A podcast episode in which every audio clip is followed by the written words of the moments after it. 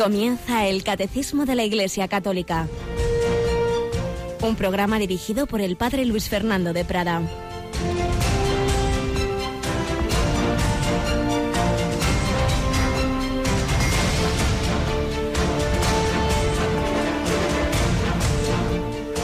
Alabados sean Jesús, María y José. Muy buenos días, muy querida familia de Radio María. Estamos a 15 de marzo, a mediados de este mes de marzo y el Evangelio de la misa de este día, en él nos habla Jesús y lo que le decía a los apóstoles nos lo dice a nosotros, el Hijo del Hombre va a ser entregado a los sumos sacerdotes y a los escribas y lo condenarán a muerte y lo entregarán a los gentiles para que se burlen de él, lo azoten y lo crucifiquen. Y al tercer día resucitará. Jesús anunciaba ese misterio asombroso de la redención a través de la cruz, de la pasión, de la muerte, pero por supuesto culminando en la resurrección.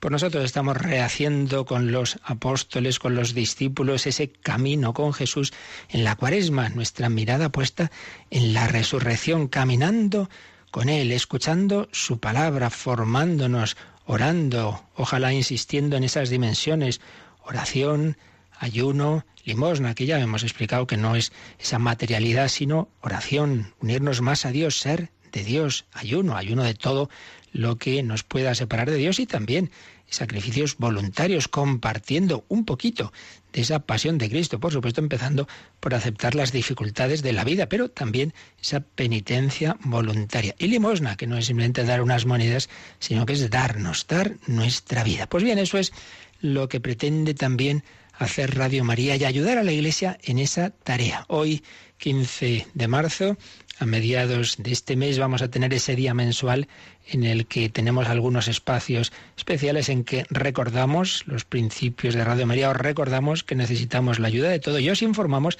de nuestras novedades. Ahora solo tendremos unos minutos en vez de la primera sección habitual, la dejamos para mañana, el final de esa historia que ayer os contaba, pero vamos a contaros alguna cosita porque tengo aquí conmigo a una voz bien conocida, Mónica Martínez. Buenos días, Mónica. Muy buenos días, padre. Bueno, pues estamos en ese día mensual, tendremos Ahora diremos alguna cosita y luego a las 11 y a las 3 en un entre amigos extraordinario, ¿verdad? Así es, repetiremos, bueno, no repetiremos porque siempre contamos cosas nuevas, así que nuestros oyentes que estén eh, atentos.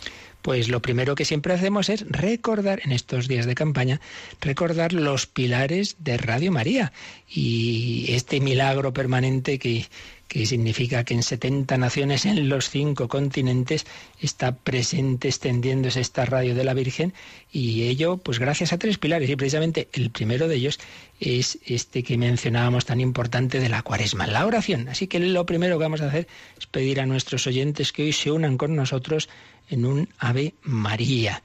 Un Ave María que vamos a rezar juntos, Mónica y yo aquí en antena, pero os pedimos que todos os unáis y en esa Ave María pidáis por esta emisora, pidáis por Radio María, pidáis por los que en ella estamos día a día, pidáis por tantos voluntarios, más de mil voluntarios, que nos vamos a reunir muy prontito, ¿verdad, Mónica? Así es, vamos a tener el encuentro nacional de Radio María en el que se unen todos los bueno, todos los voluntarios que pueden acercarse. Ojalá pudiéramos todos, pero creo que no hay lugar que pueda albergarnos a, a todos. Como siempre nos reunimos una vez al año para compartir, para seguir formándonos y, por supuesto, pues para, para rezar.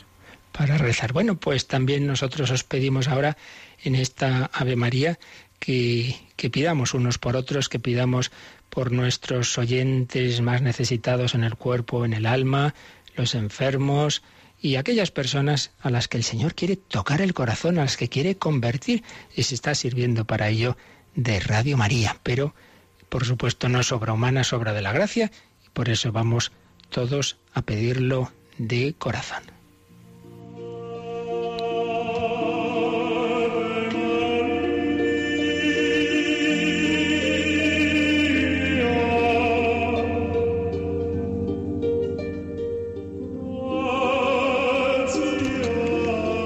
Pues rezamos juntos.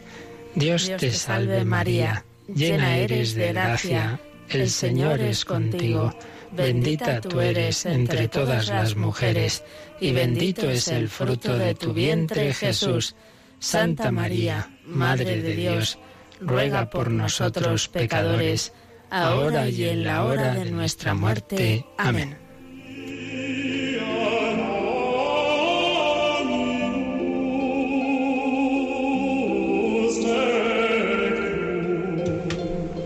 Tres pilares que están haciendo posible este pequeño gran milagro que es Radio María, que fijaos el dato tan impresionante, se calcula que ya un tercio de la población mundial tiene la posibilidad de recibir Radio María en tantas lenguas, una de ellas el árabe, Radio Marián, a través de esa emisora en la cual, por cierto, vuestros donativos han colaborado.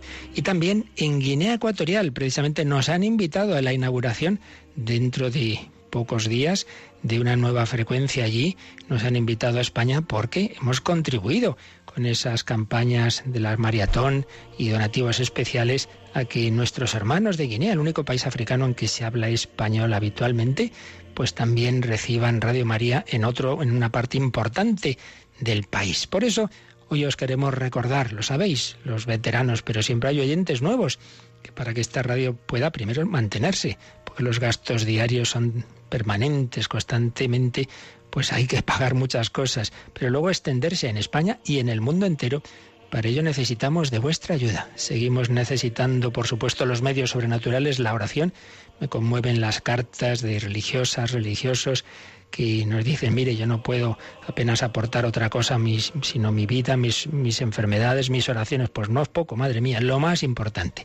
La oración, los donativos, que ahora mismo, en estos días de campaña, lo ponemos fácil, porque en este momento ya tenemos a voluntarios al teléfono para que si, sin moveros de casa, queréis hacer un donativo, simplemente llamando a ese número que ya conocéis, 902 500 518 dando el número de cuenta o si ya lo tenemos aquí, pues indicando, mire, páseme un recibo, mi donativo en este mes de marzo, en esta cuaresma, para Radio María por tal cantidad, o encargar alguno de los discos que ahora vamos a recordaros, y al encargarlo pues también señalar un donativo, pues simplemente podéis hacer ese donativo llamando ahora mismito, porque ya hay voluntarios al teléfono en esta hora, luego a las 11 también, a las 3 también, 902 500 518. Quien lo prefiera pues puede ir los bancos, Banco Santander, Banco Popular, y hacer en ventanilla su donativo. Pero ahora mismo sin moveros de casa o del coche, o bueno, el coche con cuidado al conducir, pero el que no esté conduciendo puede llamar ahora mismo al 902 500 518 y hacer ese donativo de este mes de marzo, de esta cuaresma. Limosna es una de esas de esas prácticas que se nos propone en cuaresma.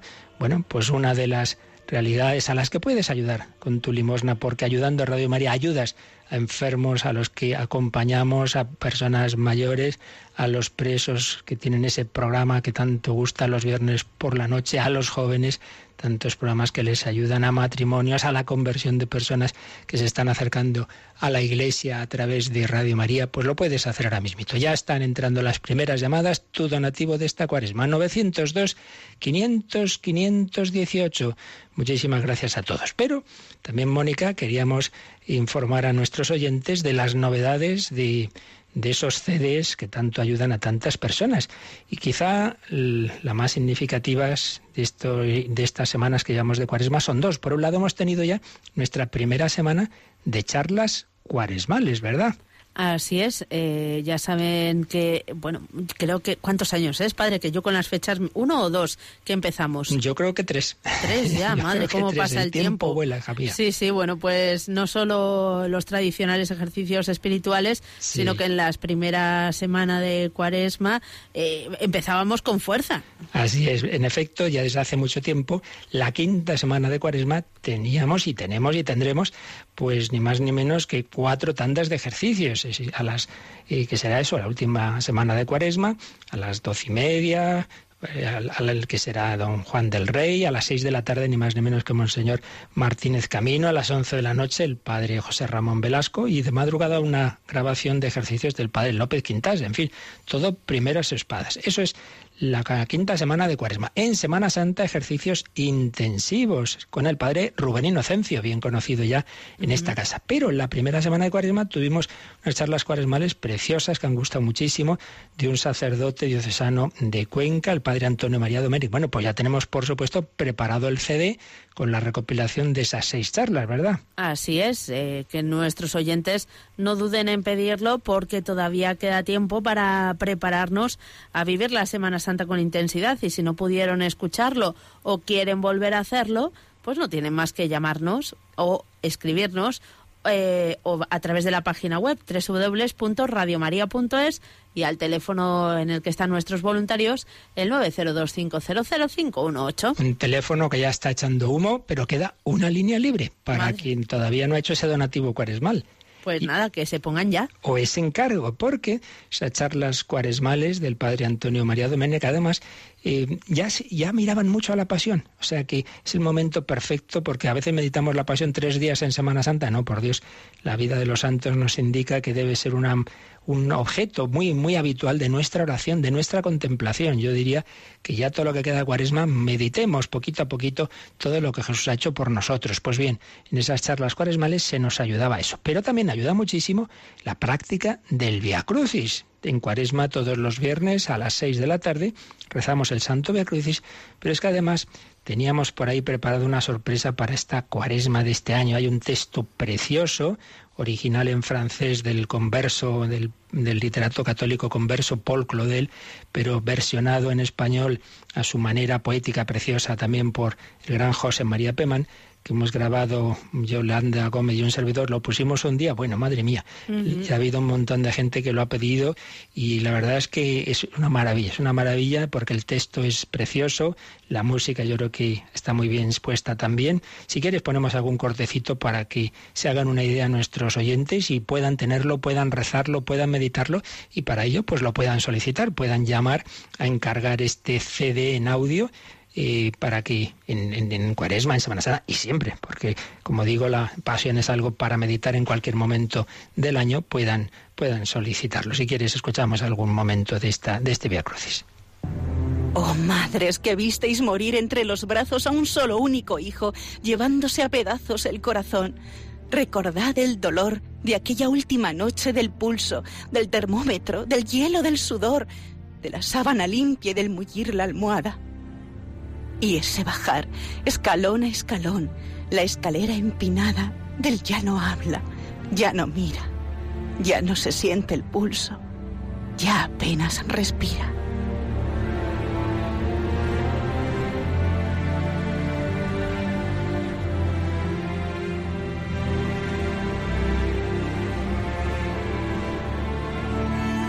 La estación cuarta es una madre acongojada y fiel en un sendero, aceptando la pena que venía por él.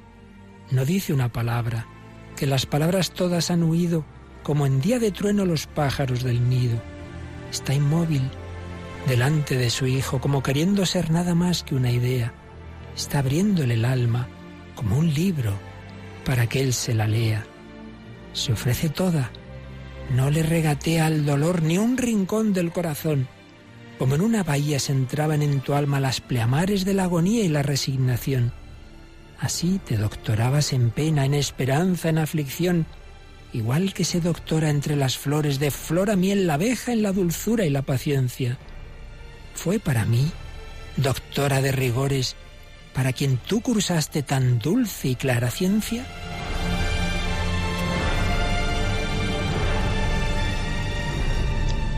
Pues sí, una meditación preciosa que podéis tener en casa, que podéis solicitar, que podéis escuchar en cualquier momento de oración, de retiro, haciendo otras cosas, pero con el corazón puesto en el Señor. 902, 500, 518 tenemos voluntarios recibiendo esas llamadas, esos donativos, esos encargos de CDs.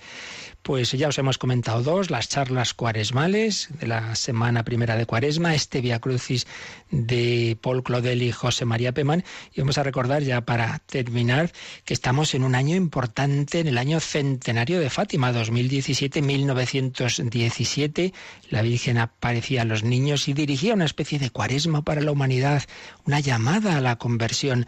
Bueno, pues hemos recuperado y estamos emitiendo de madrugada un programa que se preparó hace ya tiempo, pero que en este año vale la pena volver a escuchar y es pues esa dramatización de las memorias de Fátima, lo que ocurrió en Fátima hace un siglo, es otro DVD en este caso, que podéis solicitar, que hay que conocer esa historia, ese Fátima donde el Papa va a ir dentro de muy poquito, precisamente en ese 13 de mayo, estará allí. Escuchamos el anuncio de este, de este DVD. El 13 de mayo de 1917, la Virgen María bajó de los cielos a Fátima. Como explicó San Juan Pablo II en su última visita a este gran santuario mariano, la Virgen, con su solicitud materna, vino a pedir a los hombres que no ofendieran más a Dios nuestro Señor, que ya ha sido muy ofendido.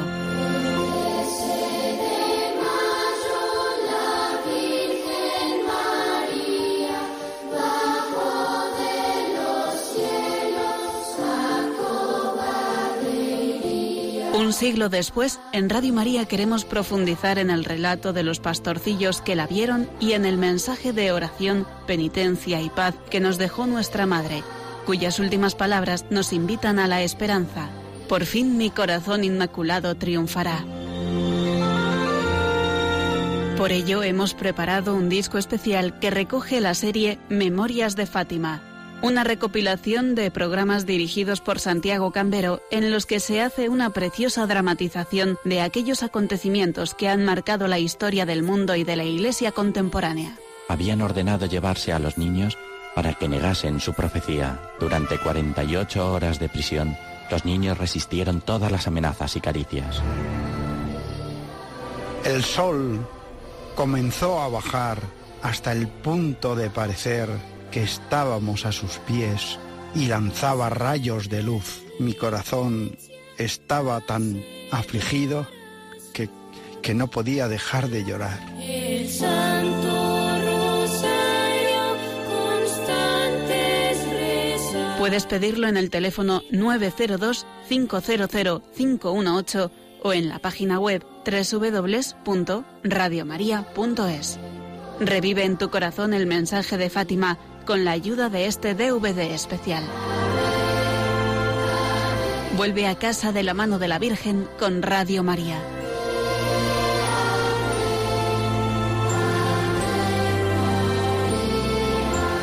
Vuelve a casa de la mano de la Virgen, vuelve a casa. Es un poco el lema que tenemos en todo este año, en todo este curso que a través de esta radio llegue esa llamada del Señor, esa llamada de la Virgen. Estamos invitados todos los hombres a vivir en casa, es decir, como hijos de Dios, con un corazón filial y fraternal, como hijos de María, en la familia de la Iglesia. Muchos se han alejado, muchos ya ni conocen al Señor, tienen una falsa idea de la Iglesia. Radio María está ayudando a muchas personas a encontrar el camino. Pues ayúdanos a ayudar Ayúdanos a seguir esta tarea. Hoy día mensual de campaña. Ahí quedan nuestros voluntarios recibiendo esas llamadas vuestras, esos donativos que necesitamos para seguir adelante, esos encargos de los CDs, de los DVDs, como este de Memorias de Fátima.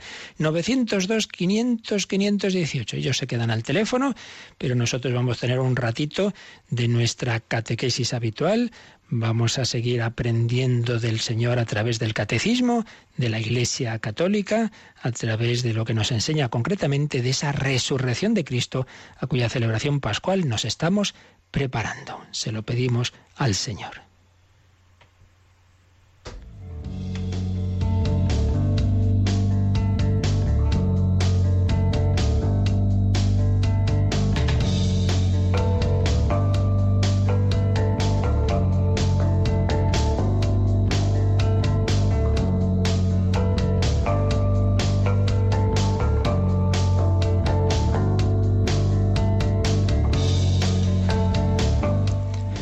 Pues vamos adelante, vamos a seguir mirando a Jesús y lo que a través de su iglesia nos enseña sobre el punto central de nuestra fe, la resurrección de Cristo, lo que certifica todo lo demás, que es verdad, que no es un hombre más, que es el Hijo de Dios hecho hombre, que ha vivido, ha sufrido, ha muerto y ha resucitado por nosotros. El Padre ha certificado quién es y ha aceptado ese sacrificio por todos nosotros. Cristo ha dado su vida, su sangre por cada uno, pero claro, hace falta que la aceptemos. Pues bien, ante este misterio de la resurrección hubo y hay distintas reacciones. Hemos estado viendo cómo eh, el, Señor fue dando unos signos de que había resucitado. El primer signo fue el sepulcro vacío. Claro, eso podía interpretarse de distintas formas, de hecho así fue interpretado, bueno, lo han robado los discípulos, eso no quiere decir que haya resucitado, bueno, ahí está el primer signo, pero es que después el Señor se fue apareciendo, no a uno ni a dos, no solo primero a las mujeres, sino a los apóstoles, a Pedro, individualmente, comunitariamente, al grupo que estaban en el cenáculo, primero a Tomás, luego a Santo Tomás, a un grupo de 500, bueno, un montón de personas que salieron predicando, dando la vida, que creemos que, que, que Jesús el Hijo de Dios ha resucitado, pues os matamos y pues no, pues, pues y dieron la vida. Sí, Señor, se dejaron matar por una alucinación, por un, una imaginación, por un deseo de que hubiera resucitado, pues ya, ya, ya raro, ¿eh? ya raro. Que todos estos hombres cobardes que salieron corriendo en el momento de la pasión, luego resulta que se van estos pescadores por el mundo entero ante el poderosísimo imperio romano a predicar una imaginación. En fin, el, papel lo aguanta todo, como Internet más todavía, y por teorías podemos inventar muchas, pero no se sostienen una mínima reflexión racional. Pues el catecismo, después de habernos hablado del sepulcro vacío y de las apariciones del resucitado, de todos esos testimonios, de todas estas indicaciones que nos hace el Nuevo Testamento, de toda esa iglesia naciente basada en ese hecho de la resurrección, en letra pequeñita tiene dos números, 643 y 644, y cuando se pone letra más pequeña hay que decir, bueno, que no es una cosa tan importante, que es una ampliación. En este caso es una alusión, pues eso, a teorías antiguas y actuales, porque al fin de cuentas se repiten las ideas con distintos ropajes, pero ven a ser parecidos, pues teorías que niegan, que niegan una verdadera resurrección de Cristo, que la interpretan a veces pues desde misma mismos teólogos eh, católicos con buena intención, presuponemos siempre, de explicar las cosas en el lenguaje moderno, pero a veces eh, con esa intención al final acabas disolviendo el punto de la fe, explicando tanto, explicas, explicas, que explicas qué, pues explicas que, que eso ya no es resurrección. Bueno, pues esto es lo que nos viene a transmitir estos números 643 y 644. Vamos a leer el primero, Mónica, el 643. Ante estos testimonios es imposible interpretar la resurrección de Cristo fuera del orden físico y no reconocerlo como un hecho histórico.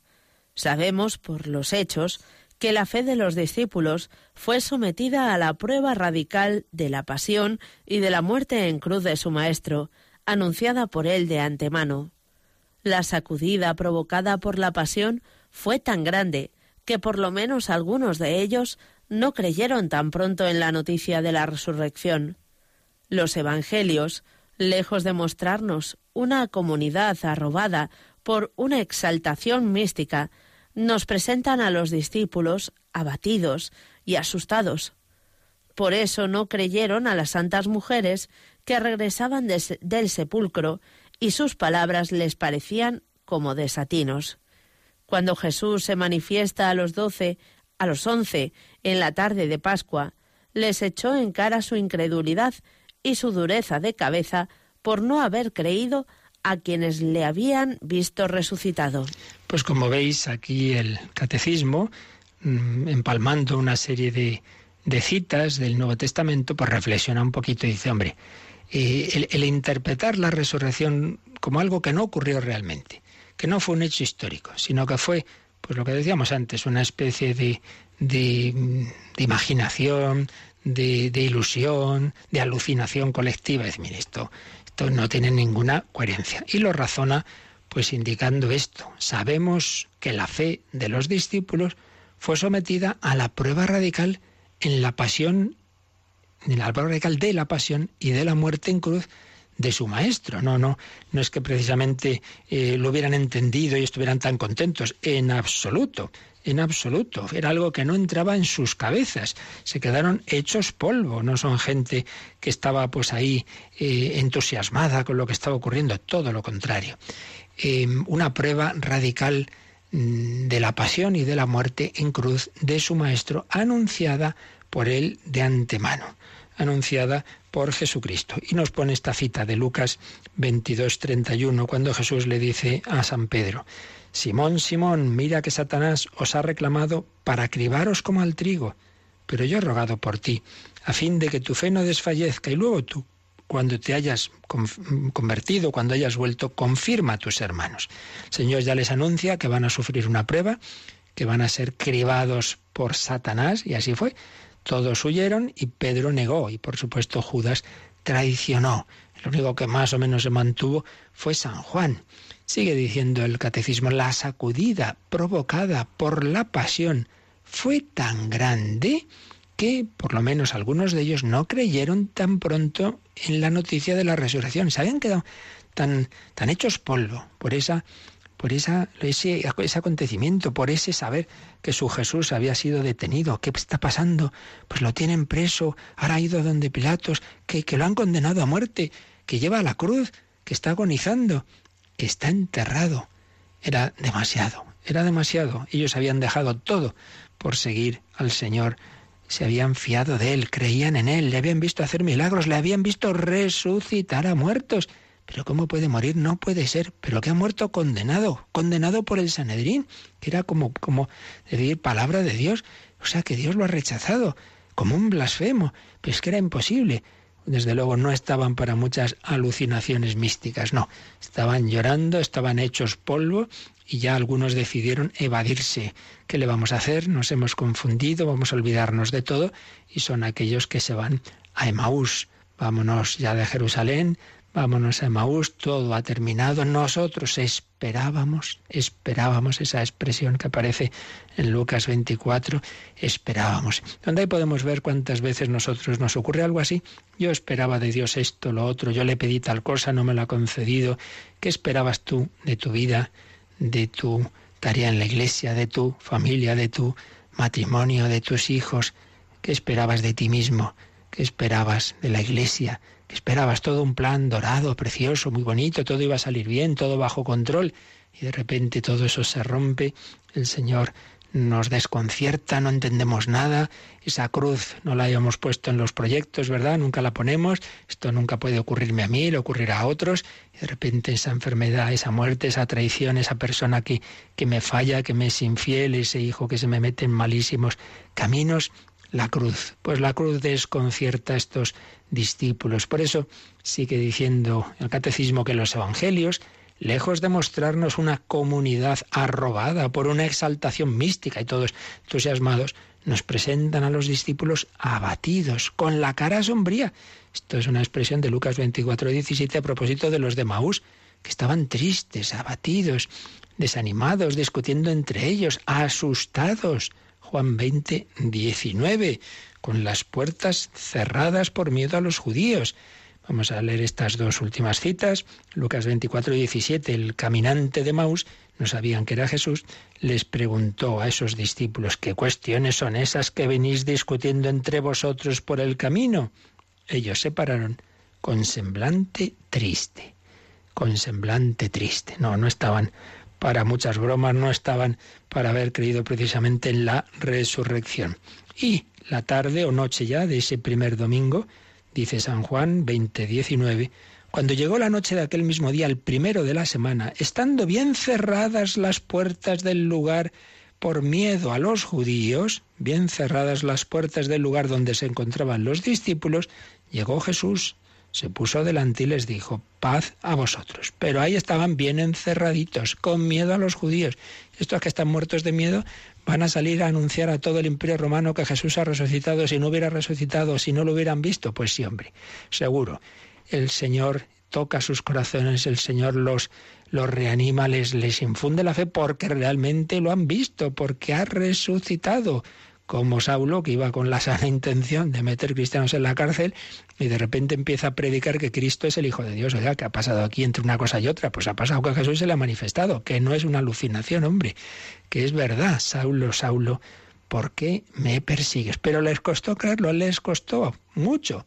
Sigue diciendo el catecismo que por eso no creyeron a las santas mujeres que regresaban del sepulcro y sus palabras les parecían como desatinos. Pues es verdad, las primeras que ven a Jesús resucitado, las primeras que reciben ese anuncio son las mujeres. Bueno, pues cuando lo cuentan los apóstoles, nada, esto son cosas de mujeres. Lucas 24 del 10 al 11.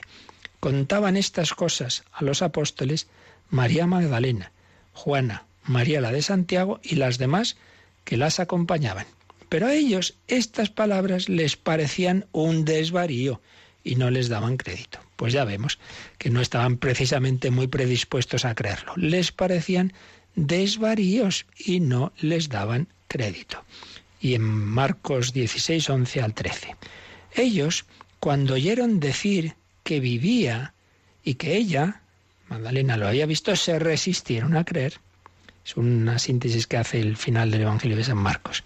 Después de esto se manifestó bajo otra figura dos de ellos que iban de camino y se dirigían a un caserío, los de Maús.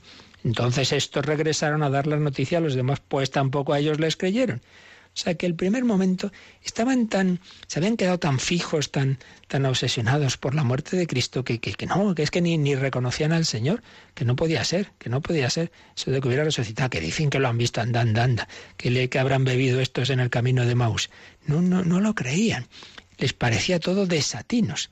Y termina este número 643 diciendo, cuando Jesús se manifiesta a los once en la tarde de Pascua, les echó en cara su incredulidad y su dureza de cabeza por no haber creído a quienes le habían visto resucitado. Marcos 16, 14. Les echó en cara su incredulidad. ¿Vosotros pensáis que es razonable pensar que si los evangelios fueran una ficción que inventa la iglesia, va y pone a, sus, a los fundadores de esa iglesia, los pone tan mal como salen en los evangelios. Pero es que mal desde el principio hasta el final, desde las meteduras de pata a lo largo de la vida pública, sus peleas, que quieren ser los primeros, que estaban discutiendo, que la madre de Santiago y Juan va a pedir enchufe para ellos, que le abandonan, que Pedro, el principal, va y le niega, que luego son duros de cabeza y no creen en la resurrección. Vamos, en fin, pues no sé, si esto fuera todo un invento, parece que no sería lo más lógico poner así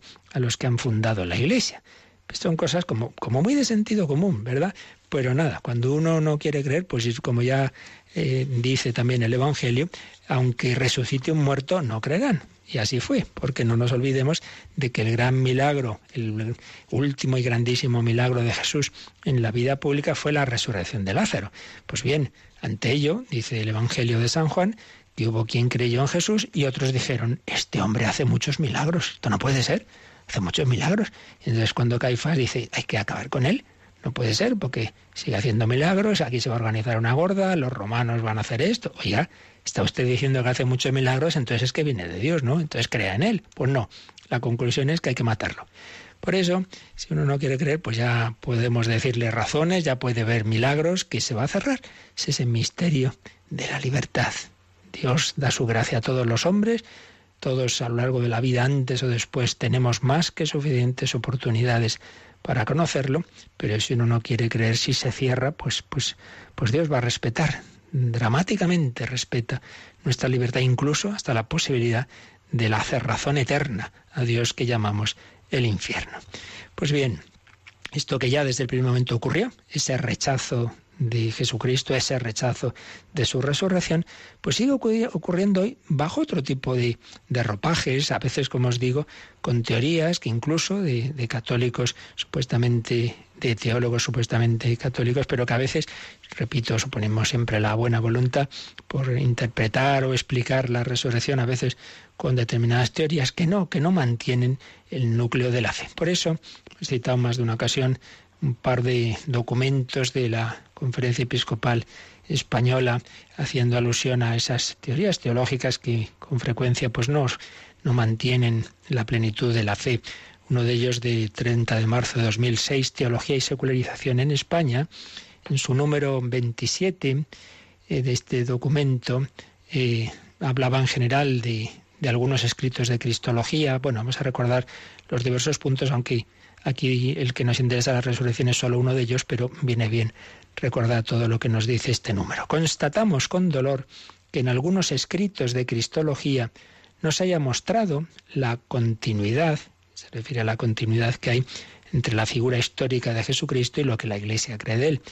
No se haya mostrado esa continuidad, dando pie a presentaciones incompletas, cuando no deformadas, del misterio de Cristo. En algunas cristologías se perciben los siguientes vacíos, o sea, aspectos que faltan en determinadas obras de teólogos católicos. Primero, una incorrecta metodología teológica, por cuanto se pretende leer la Sagrada Escritura al margen de la tradición eclesial y con criterios únicamente histórico-críticos, sin explicitar sus presupuestos ni advertir de sus límites. Quiere decir, tú vas y coges texto del Nuevo Testamento y, analizándolo como si fuera un texto humano sin más, simplemente con esa metodología histórica o crítica que tiene su valor, pero sin leerla en el ámbito en que ha nacido esa escritura, que es el ámbito de la Iglesia interpretada pues en ese ámbito y como la ha interpretado la Iglesia a lo largo de los siglos, entonces es un texto que tú, y tú directamente 20 siglos después pretendes tener la interpretación correcta por encima de toda esa interpretación que la Iglesia ha hecho en 20 siglos. Pues hombre, no parece lo más lo más racional. Segundo, sospecha de que la humanidad de Jesucristo se ve amenazada si se afirma su divinidad.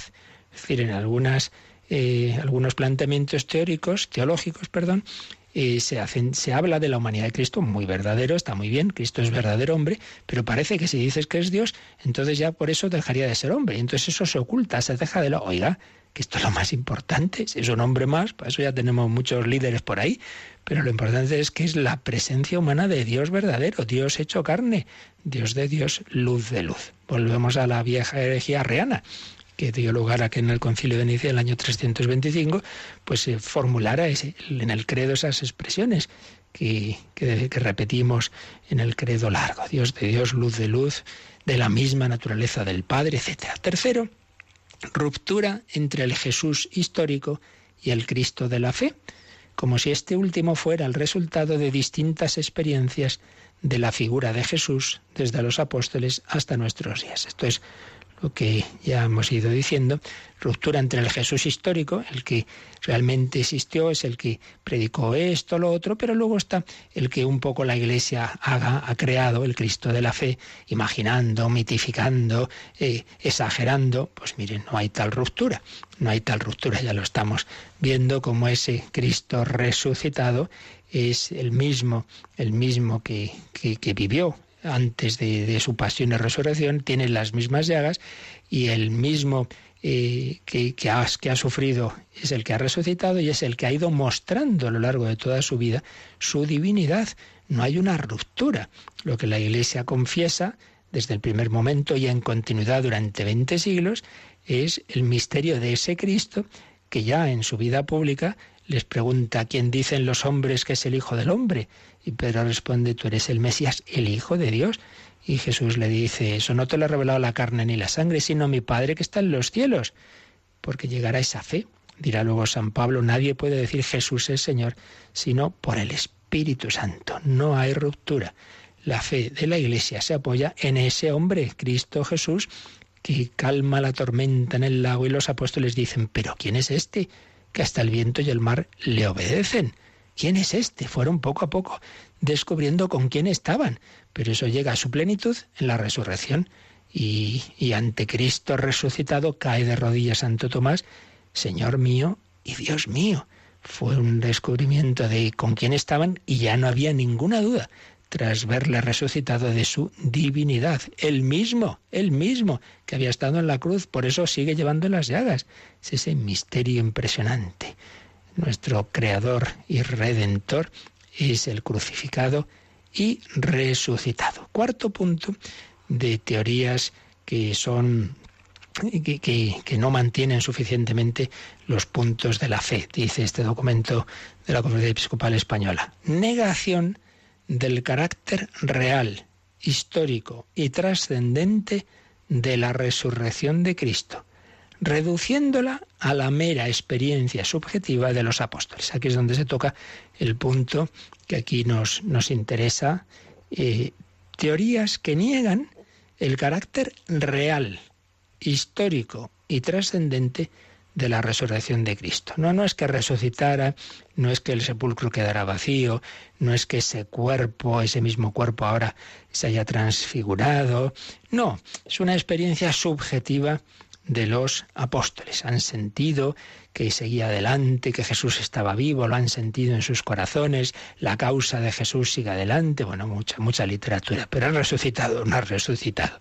Pues muchas veces se hacen este tipo de planteamientos, se niega ese carácter histórico y trascendente de la resurrección de Cristo y se reduce a una experiencia subjetiva. Esto lo ampliaremos ya el próximo día, si Dios quiere, y cómo a veces por dónde van estas, estas teorías. Este documento de la Conferencia Episcopal Española, cuando habla de esa de esta negación de ese carácter histórico y trascendente y el, de la resurrección y la reduce mera experiencia subjetiva, cita, eh, hay distintos eh, autores que un poco van por ahí, pues eh, citaba un, libro de un teólogo español, Juan José Tamayo, reduciendo la mera experiencia subjetiva de los apóstoles. Y quinto, oscurecimiento de nociones fundamentales de la profesión de fe en el misterio de Cristo. Diversas obras y personas por ahí que, aun siendo supuestamente católicos, resulta que, que, niegan o al menos no dicen claramente algunos puntos fundamentales de la fe. ¿Cuáles señala que este documento? Su preexistencia, es decir, que antes de hacerse hombre existía, claro, como Dios es eterno, no faltaría más, el Hijo eterno de Dios, su preexistencia, su filiación divina, que es Hijo eterno del Padre, la conciencia de sí, quizá Jesús hombre sabía quién era, no de repente dice, uy, soy el Hijo de Dios, y se entera en el día de su bautismo. Eh, conciencia de sí, de su muerte y de su misión redentora. Sabía que había venido y lo anuncia. El Hijo del Hombre lo cogerán, lo matarán, pero resucitará, porque no he venido a ser servido, sino a servir y dar la vida en rescate por muchos. La preexistencia, filiación divina, conciencia de sí resurrección ascensión y glorificación. Son puntos centrales de nuestra fe que lamentablemente, pues a veces en diversas presentaciones que se hacen de la figura de Cristo quedan oscurecidas, no, no, no se exponen, eh, o incluso a veces se niegan. Y hay algo que ya hemos en estas catequesis, sobre todo hace cuando empezamos a hablar del misterio de Cristo, repetí más de una vez, pero creo que es que estas cosas fundamentales conviene insistir en ellas. Hay tres verdades de la fe católica eh, sumamente íntimamente relacionadas que unas, pues, digamos, se relacionan y sostienen a las otras y viceversa. Cuando se niega alguna de ellas, normalmente se niegan las otras. Me refiero a estos tres puntos. Por un lado, esa divinidad de Cristo. Cristo es hombre, pero Cristo es Dios. Entonces, por, lamentablemente, pues ya pronto hubo, hubo teorías que negaban la plena divinidad de Cristo. La más extendida fue el arrianismo. Sí es Dios en cierto modo en cuanto que nos ha creado, pero no del todo, porque Él también ha sido creado por el Padre. hubo un tiempo en que el verbo no existía, eh, no es eterno, es la primera criatura y luego ya nos crea. Bueno, o sea que no es Dios. Ese es, claro, el primer eh, error gravísimo y, que dice eso, pues miren, no es cristiano. Pues ser cristiano hay que creer en Jesús como Hijo de Dios en el sentido fuerte de la palabra. Divinidad de Cristo. Segundo, ¿cómo ha sido, cómo se ha hecho hombre? Por una concepción virginal. Es hijo de María, virgen, concebido por obra y gracia del Espíritu Santo. Tiene mucha coherencia. Porque el fruto de un amor humano es una persona humana. Unos esposos se quieren, se casan, y el fruto del amor de unas personas humanas es otra persona humana. No nace de unos hombres un elefante, ¿verdad? Lo lógico es, pues eso, de una persona humana nace, de un amor humano nace una persona humana. Pues bien, María estaba en su corazón unida a Dios con un amor virginal. ¿Cómo será esto? Pues no conozco varón. Ella había sentido en su corazón la llamada a desposarse explícitamente, poner su corazón en Dios. Y José también, por eso tenían esa intención de un matrimonio virginal. Esto ya lo explicamos hablando de Mariología, no es el momento ni podemos ahora repetir todo, pero a lo que voy, que el amor de María era un amor divino, el amor de Dios, el amor de una virgen es Dios. entonces el fruto lógico de un amor virginal a Dios es Dios. Si una virgen tuviera un hijo, ese hijo sería Dios, decían los santos padres. Pues justamente eso es lo que va a ocurrir. Precisamente el hijo mm, de María va a ser hijo de Dios, no va a tener padre biológico humano. El hijo de María es Dios, muy coherente, porque es el fruto de un amor de María a Dios. Por tanto, concepción virginal. Pues bien, cuando se niega la divinidad de Cristo, casi siempre se niega también la virginidad de María. Dice, no, hombre, no, ha sido concebido, como todos los demás hombres, por un matrimonio entre María y José. Ah, o sea que, claro, como no es Dios, sino que a fin de cuentas es hombre, pues también ha sido concebido como los demás hombres. ¿Veis? Está todo relacionado no crees en la divinidad de Cristo, no crees en la virginidad de María. Casi siempre, pues los dos puntos se niegan, se niegan simultáneamente. Y tercero, ¿cuál es el tipo de, de salvación que Cristo nos trae? Bueno, pues lo dice el ángel a María y a José. Él salvará a su pueblo de los pecados, por eso lo llamaréis Jesús. Ya ve salva, salvador, ante todo, de nuestra propia herida, de nuestra inclinación al mal del pecado y por supuesto de todas sus consecuencias. Pecado es personal, pero tiene consecuencias en la familia, en la sociedad, entonces tiene consecuencias sociales, genera lo que los papas han llamado estructuras de pecado. Sí, sí, pero todo brota de un corazón egoísta, soberbio, etc. Pues bien, creemos que Jesús es Dios y hombre, que ha sido concebido virginalmente por el Espíritu Santo y que su misión de salvación es perdonar nuestros pecados, sangre derramada para el perdón de los pecados, sanar nuestras heridas, hacer darnos un corazón nuevo y entonces desde corazones nuevos podremos ir luchando por una sociedad mejor, nunca perfecta en esta vida. Pues bien, cuando se niega que Cristo es verdaderamente Dios y que ha sido concebido virginalmente, también se suele reducir la salvación meramente a una liberación socioeconómico-política. Entonces Cristo es un personaje, un gran libertador, un modelo de compromiso con las causas justas, con los pobres, etcétera. Nos enseña cómo luchar por los valores del reino, pero se habla muy poquito de la gracia de Dios, de, de liberarnos de los pecados, de la redención de, y reparación y satisfacción de nuestros pecados, sino que se queda en ese nivel más eh, sociológico, una liberación meramente sociopolítica. Esto tiene implicaciones hasta de detalles, digamos, pastorales y catequéticos, porque entonces, ¿qué se organizan en grupos o colegios eh, católicos que, que, se han dejado llevar un poco de estas teorías? Pues simplemente eh, voluntariados, compromisos con, con, determinados valores, todo lo cual está muy bien. Si no decimos que no, lo que decimos es que si se queda solo en eso, oiga, ¿y dónde están los sacramentos? ¿Dónde está la, oración? ¿Dónde está ese, ese ir a la raíz de que mi corazón necesita la conversión, que para ello hay un sacramento que es la confesión, etcétera, etcétera. Desde ahí, desde ese perdón y reparación de mis pecados, entonces ya sí, desde, desde lo personal, podremos también, evidentemente, eh, luchar por una sociedad más justa. Pero empezando porque yo soy el primero que tiene que convertirse. Bueno, pues son tres puntos que ya hemos recordado varias veces, pero creo que hoy era bueno también recordarlos cuando vemos esas negaciones de, de la verdadera resurrección de Cristo. Están en coherencia con esas otras negaciones previas de las que ya hablamos.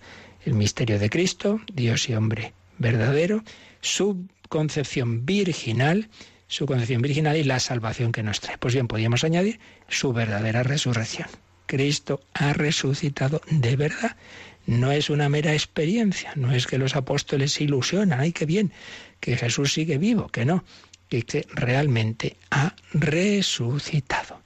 Pues esta es nuestra fe, en ello se fundamenta la vida cristiana. Vamos a darle gracias al Señor, vamos a pedirle que realmente estemos edificados en Él, que no adoremos a nadie más que a Él.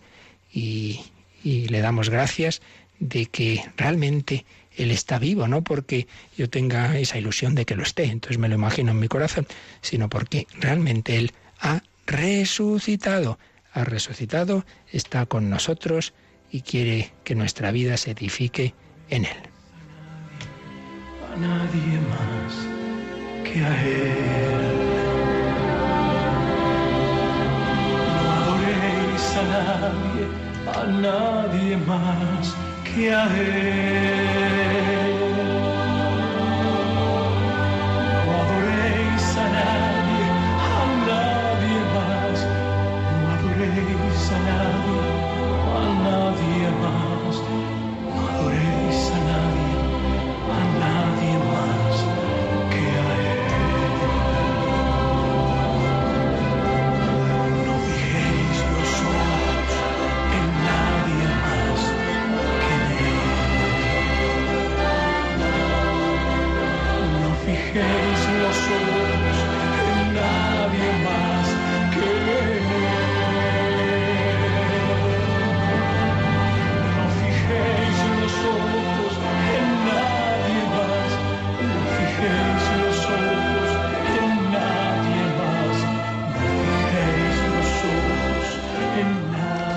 Fijéis los ojos en nadie más. Que en Él.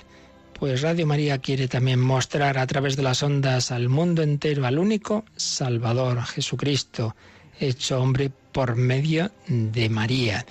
Hoy recordamos, para los que no habéis conectado al principio, este 15 de marzo, aquí a mediados de este mes cuaresmal, tenemos nuestro día mensual de campaña. Tenemos ese recordatorio de que Radio María depende de cada uno de vosotros que depende de vuestra oración, de vuestro compromiso voluntario. Vamos a tener un encuentro nacional de voluntarios. Se siguen ofreciendo, necesitamos más personas de voluntarios. Podéis escribir al correo voluntarios. Oración, voluntariado y donativos. Hoy os pedimos, hacemos esa colecta mensual de Radio María. Todo este día habrá más voluntarios de lo habitual al teléfono para que podáis hacer esa aportación, podáis dar esa limosna cuaresmal a Radio María. 902 500 518. Hemos tenido un rato al principio de muchas llamadas, luego como estamos estado en la catequesis, pues habéis estado escuchándolo, pero ahora hay un montón de voluntarios al teléfono. Es el momento, sin moverte de casa, pues hacer tu donativo mensual o tu encargo de algunos de los CDs, de los DVDs. 902 500 518. Hemos hablado de las charlas cuaresmales que se han predicado en Radio María la primera semana de Cuaresma, ya están preparadas en un CD, podéis solicitarlo. Hemos hablado de ese Via Crucis precioso de Paul Claudel y José María Pemán que hemos dramatizado y que podéis tener en un CD de audio. Hemos hablado del DVD de las Memorias de Fátima, todo ello lo podéis solicitar. Y ahora yo acabo de mencionar esas primeras catequesis hicimos sobre el misterio de Cristo, Dios y hombre verdadero, los fundamentos de nuestra fe. Bueno, pues aquí en esta exposición del catecismo también vamos haciendo recopilaciones. Hicimos una primera con toda la primera parte del catecismo, los fundamentos, la creación, el misterio del mal, el pecado original, y luego una segunda con los fundamentos de la cristología y de la mariología. Bueno, pues vamos a recordar en una cuñita, pues cómo preparamos esa recopilación, que si no la tenéis podéis también solicitarla ahora, aprovechando que hay muchas líneas libres.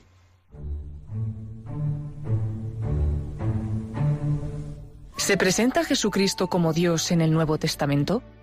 ¿Cuántas personas, inteligencias y voluntades hay en él?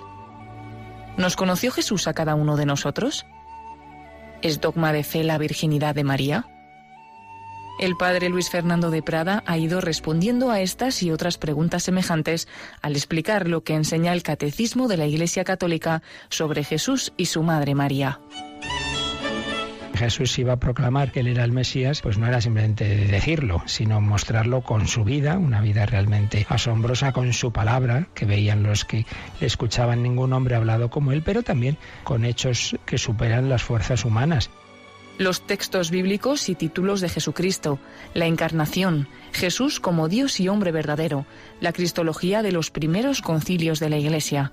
Son temas que todo católico bien formado debe conocer y que están explicados con claridad en estos programas.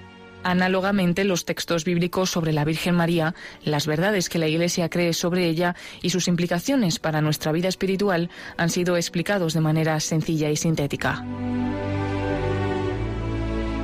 Hemos recopilado en dos DVDs estas catequesis fundamentales de Cristología y Mariología, impartidas por el padre Luis Fernando durante varios meses, y las hemos completado con las conferencias emitidas en el programa En torno al Catecismo, donde diversos autores profundizan en estos mismos temas. Jesucristo es el eje de la historia de la humanidad. Nadie ha influido como Él en todos los ámbitos. Y eso lo lleva a cabo un hombre que predica solo tres años, en un país insignificante, sin más posibilidades que la enseñanza oral, y muere en el descrédito total de la cruz. Y al cabo de dos mil años, nosotros no solo conocemos a Jesús, sino que lo proclamamos como el único Salvador del mundo. Estos discos incluyen un documento de texto con un completo índice esquemático de los temas tratados en cada audio, así como otro documento con los números del catecismo explicados. Aprovecha esta magnífica oportunidad de profundizar en el centro de la fe cristiana, la persona de Jesucristo, Hijo de Dios y de la Virgen María. Puedes pedir estos DVDs llamando al 902 500 518 o a través de nuestra página web www.radiomaria.es. Radio María, al servicio de la nueva evangelización.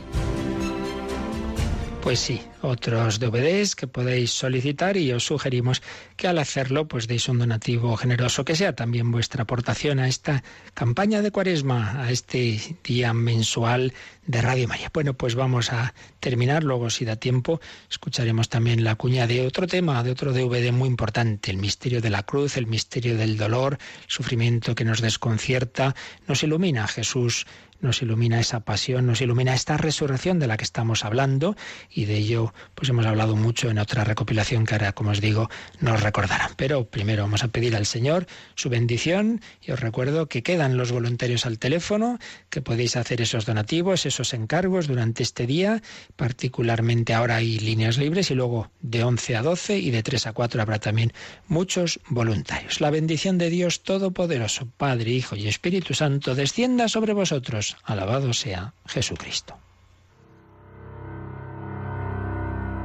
Quizás el mayor problema para la fe en Dios es el problema del mal. Si Dios es todopoderoso y nos ama, ¿cómo es que permite nuestro sufrimiento? ¿Un mundo en el que hay tanto dolor puede estar gobernado por una providencia amorosa? El conjunto de la revelación cristiana nos ofrece diversas respuestas a esta angustiosa cuestión, a la que se han dedicado muchos programas en la radio de la Virgen. Dios creó un mundo bueno, pero también nos creó a nosotros libres, con la posibilidad de que utilizásemos mal de nuestra libertad. Y el drama del pecado ha introducido el mal en la creación. Radio María ha recopilado en un DVD 80 espacios y charlas sobre este tema que te ayudarán a entender el origen del sufrimiento, a darle sentido y sobre todo a vivirlo con paz e incluso alegría. Catequesis de Monseñor Munilla, del Padre Luis Fernando de Prada, conferencias de los padres Iraburu, Sayés o Pozo, meditaciones, pinceladas, microespacios, escucha y consuelo de César Cid, entre otros, constituyen un arsenal de doctrina y vida para que sepamos aprovechar el sufrimiento que Dios permite en nuestras vidas y vivirlo con la esperanza que reflejan los testimonios que también recogemos en este DVD.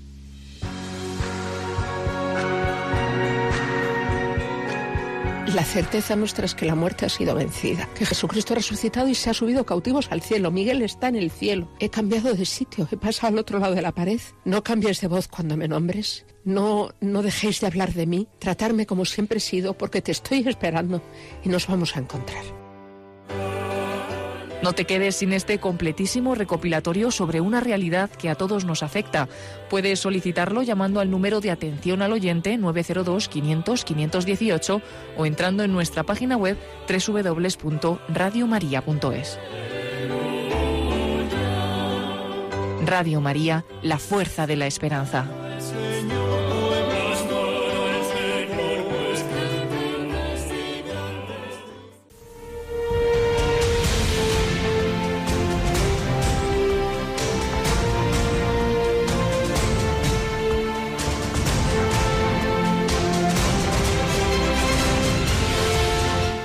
Han escuchado en Radio María el Catecismo de la Iglesia Católica. Un programa dirigido por el Padre Luis Fernando de Prada.